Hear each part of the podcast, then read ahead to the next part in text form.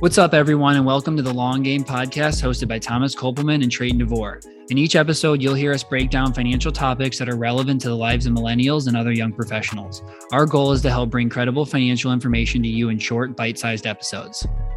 Thomas Kopelman and Trayton DeVore are the co founders and financial planners at All Street Wealth. All opinions expressed by Thomas and Trayton are solely their own and do not reflect the opinions of All Street Wealth. This podcast is for educational, informational, and entertainment purposes only. It should not be considered advice.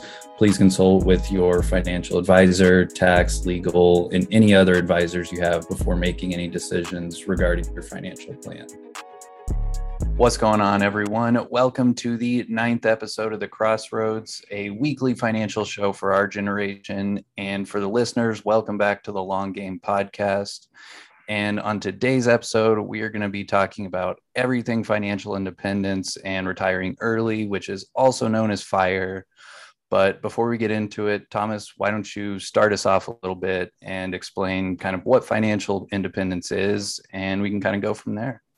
Yeah. So I think for probably a lot of people, they've seen like the fire, F I R E, or everybody calls it fire. And I think for the average person, they don't really understand what this means because as a normal young person, we think if we even think about retirement, we think of retirement as a set age, like, okay, at 62 or at 65 or 67.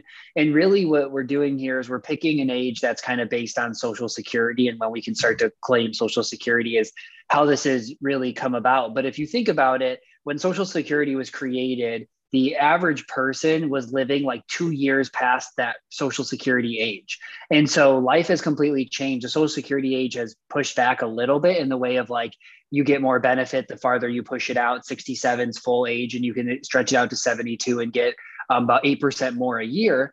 Um, but the fire movement is all about thinking of retirement as not as an age, but as basically like a math equation.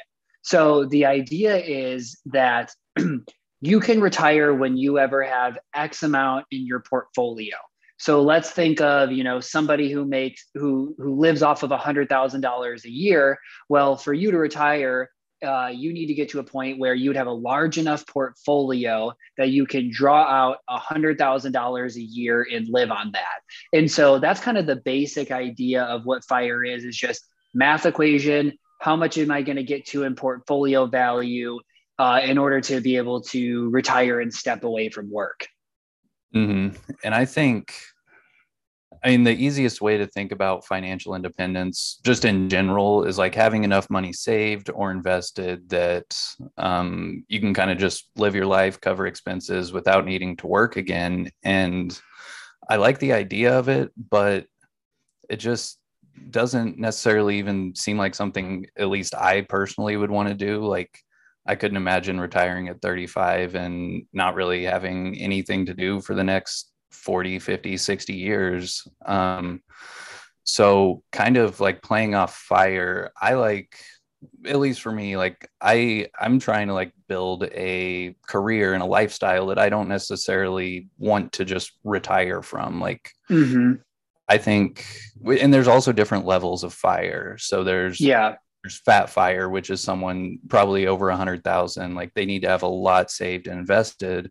But then there's also things like there's one discipline of it called barista fire and that's kind of a less you don't need as much money saved and invested. Like you maybe just work a side hustle that brings in a thousand dollars a month that can maybe just cover some of the big expenses and you're technically retired, not in the traditional sense, but maybe you don't have to work that nine to five job anymore. You can mm-hmm. sell things on Etsy or just do whatever in your free time to earn a little bit of money to allow you to leave the employer. And I like I like approaching fire and just thinking about fire that way, like building some sort of income, some sort of career that you enjoy doing that may allow you to quit your full-time job or at least transition away from it. Yeah, I think the big problem with this is like something that we preach is balance and like balancing planning for the future with planning for today. But what fire causes you to do, especially because most people that are planning on fire, like, I want to retire by 35, I want to retire by 40. And so even if you start this at 22, that's 13 to 18 years to accumulate enough assets to live the, the rest of your life on. So what does that really mean? That means you're giving up pretty much doing everything that you want today. It means being in the cheapest apartment, like having a car that is going to barely be running. That means, you know, a lot of just giving up a lot of today. Like the average number for what people target when saving for fire is somewhere between 50 to 75% of their annual income.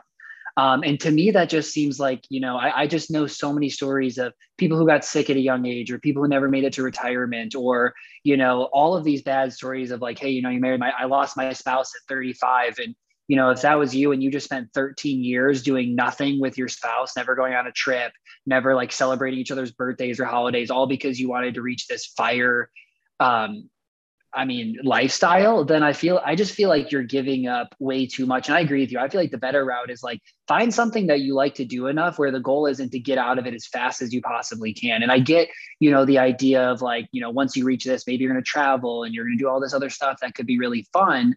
But, you know, you never know if you're going to get there. And if you start a business or have a flexible job, you might be able to do kind of all of those all of those things in one. And I think the other problem with fire is that like I don't know if everybody does their homework well enough. Like you could be, you know, I could go work at Eli Lilly and I could realize I spent a hundred thousand dollars a year without valuing, you know, what their, you know, 401k matches, what they're paying for health insurance, what they're paying for eye insurance. Like, then I also have to figure out like based on all of those numbers, maybe I need more than a hundred thousand. But then when I'm drawing it out of a portfolio, it can't be a tax deferred or tax free portfolio. It has to be a taxable portfolio. So you are going to end up having to pay some in capital gains tax and other things to get you there. So the balance is higher. But I think one thing to note is that this is based on this 4% withdrawal rate idea.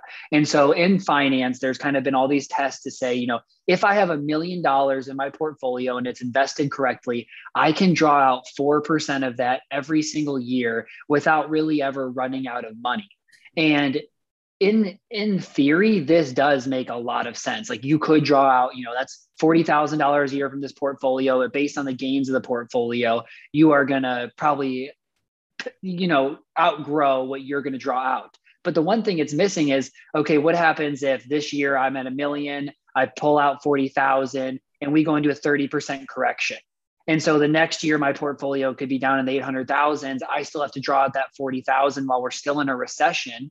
And now my portfolio is maybe at 780 or 800 and maybe it bounces back a little bit but not as much as you want to. And now your portfolio is sitting more at 800 850 well now you can't safely draw out that 40000 a year. So then some people say okay great let me take a step back further and try to build this portfolio higher to the point where i only need to withdraw maybe 3% and again you know that that's probably a safer a better position to be in. But think about like how large of a portfolio you truly have to have to be able to draw out that 4% by your mid 30s. Like if I if I live off of $100,000 a year, I need a 4 million dollar portfolio by that age just to have the ability to pursue this fire movement.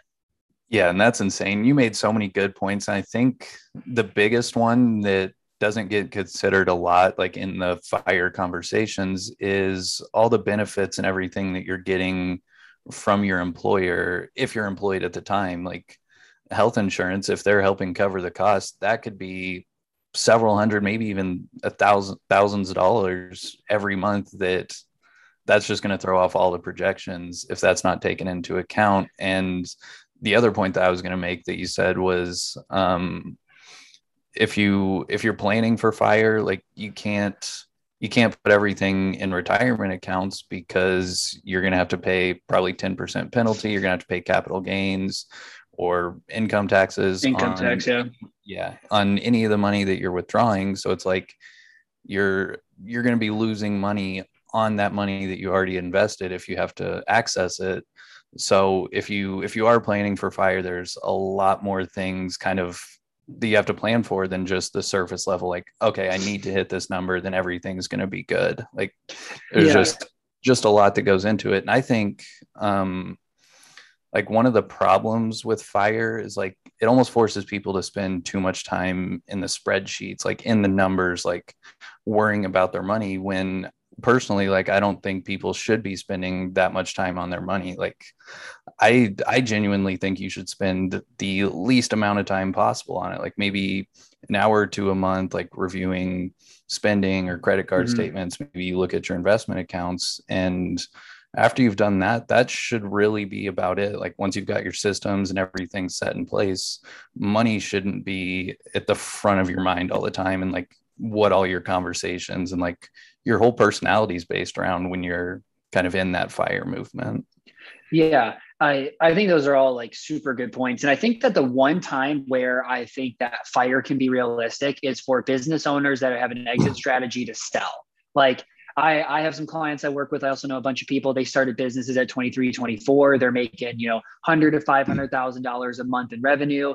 Their goal 10 years from now is to sell for $10 million. Well, when you're able to do something like that and have such a high exit strategy, you end up being able to kind of move to that fire movement. But for all of those people that I'm working with, their goal isn't to do nothing at that point. Their goal, like one of them is like, I would love to go coach high school basketball or something that I'm super passionate about. Somebody else like, you know, I'd kind of want to go start a different business helping with this or a nonprofit. And so like I, I, I, for me, I just don't resonate with the people that are like, let me get out of working as early as I possibly can, never have to do it again. And I'll spend as little as possible to achieve that. Because to me, that like your purpose is to, to to stop doing everything.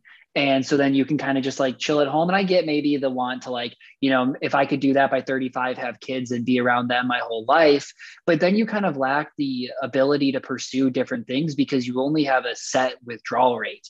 And so again one thing that this isn't considering is like what about inflation? If we have years like this where inflation is 5% and then now you know that 100000 you need 105 that changes things. And then again when people do these calculations the sequence of returns is never built in it's always market average is 9% i'm going to put in this portfolio i'm going to have 9% every year but if you get into the numbers of investments 9% might be the average, but it is very rarely around 9%. It's either way above 9% or it's a negative year or it's 2%.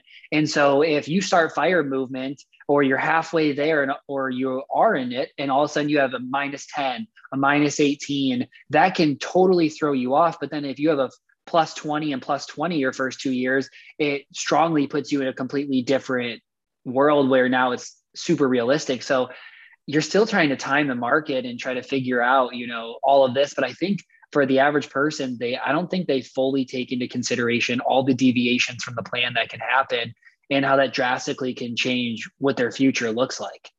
Yeah, and an interesting takeaway from that that you mentioned was it it like really limits your options in the future. Like you're if you don't like budgeting now, you are going to hate fire because basically the whole thing is you're living the rest of your life on a very very strict budget because it's you only have a certain amount of money that you can withdraw every year or you're going to run out of it so again like you with fire unless you have just an unlimited amount of money and you truly can just retire and do whatever you want like it might not be the lifestyle that it's cracked up to be. And i think with like how many companies and just how many jobs are going remote and everything you might be able to experience kind of like the feeling of fire like being able to travel a little bit more maybe staying home more spending more time with your family with your kids without really ever even having to retire. Like employers are putting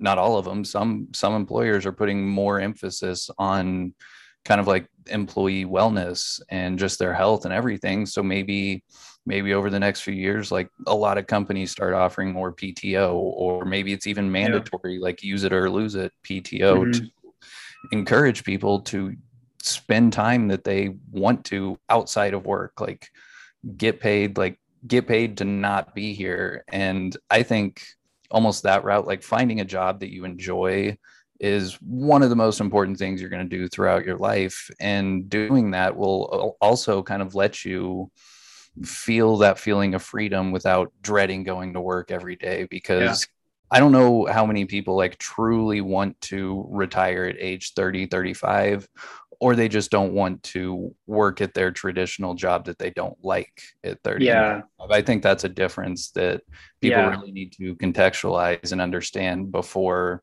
trying to pursue this thing that they might not really even want to pursue. Yeah. Yeah. No, you made some really good points there. So I think, like, kind of uh, to summarize what you're saying, kind of what I'm saying is that it doesn't really seem like fire makes sense for most people. I think there's a very small segment of people that it it might make sense to and adhere to, but for the average person, I think what you have to give up to get this and then be like now what do i do? Because think about the average person who has retired like they have to reshape their whole life at 65 like mm-hmm. sure maybe you could think it's easier at 35 but none of your friends are retired. Like at least when you're 65 a lot of your friends are retired. You can kind of find those people to hang out with. But the route that i don't even know if this is considered fire but the route that i like that's similar to fire is work your corporate job understand maybe you hate it like not everybody does but if you if you hate it and you want to retire early you know, maybe the route is I know a guy, he was on my podcast in the first season is Andy. So he works his corporate job, but then he also has this side business that his goal is keep working the side business until it can turn out to be able to cover everything his real job does income, retirement, healthcare, where it can just cover all of those things. And then he can shift on over to pursue this thing that he has full control over. If he wants to make less money and travel, he can. If he wants to scale, he can. And so now you start to have the ability of like, you know, retire from the job you hate, transfer over to something that you love where it doesn't feel like work every day. And again, that also isn't the best route for everybody. Not everybody's meant to be a business owner, but you're right. There is a shift in the world of like, you know, maybe if what you're maybe truly why you're unhappy is because you're looking for more freedom. Well, you know, we're at the place where right now there is more jobs than there's pretty much ever been available. And we're in a world now where everybody now is pushing to work at home. And now we have mental health days. And, you know, why not try to pursue and find a job that kind of marks all those boxes for you? I think it's a great opportunity to step back and say, what are my must haves at a job that'll keep me happy? You know, like some people it might be freedom and be able to travel and work from home and they would pick those over increasing their salary and then other people say, I'd much rather pay more. If and that means I have to go in and have less days off, I'll pick that. Well, you just need to actually go through that exercise and figure out what you really want. Because at the end of the day, I don't think it's a very enjoyable life to dread every single day you have and think, I just want to get out as fast as I can to do nothing. Yeah. And I think going back to the first thing you were talking about, like there's some people that it does make sense for. And I think right now, kind of like the tech industry as a whole, a lot of people are making a lot of money. And that can be really hard like grueling work on the mind from that side. And it's like true. yeah if you can earn several hundred thousand quick maybe get equity comp and leave the company after a few years five ten years and have a significant amount of money saved you you have a better chance of actually accomplishing fire without sacrificing so much along the way. Because maybe if you're living on 60 70 80,000 but you're making 200 you can save a lot of money every year. And i think the thing that people also don't necessarily always consider with fire is that income is like the biggest piece of the equation. Like if you don't have the income to save enough money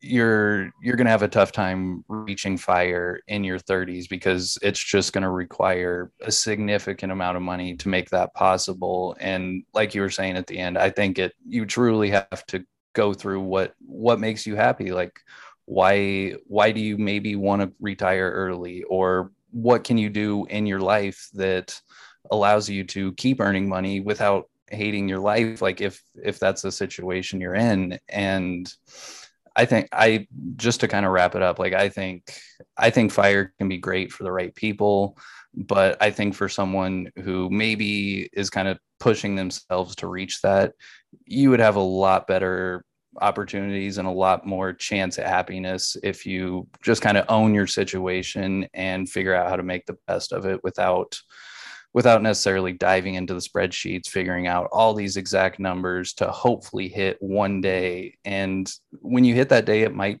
situation might change and you've just sacrificed like the past 10 years saving all this money, not enjoying yourself to only find out you didn't really want to do it. Yeah.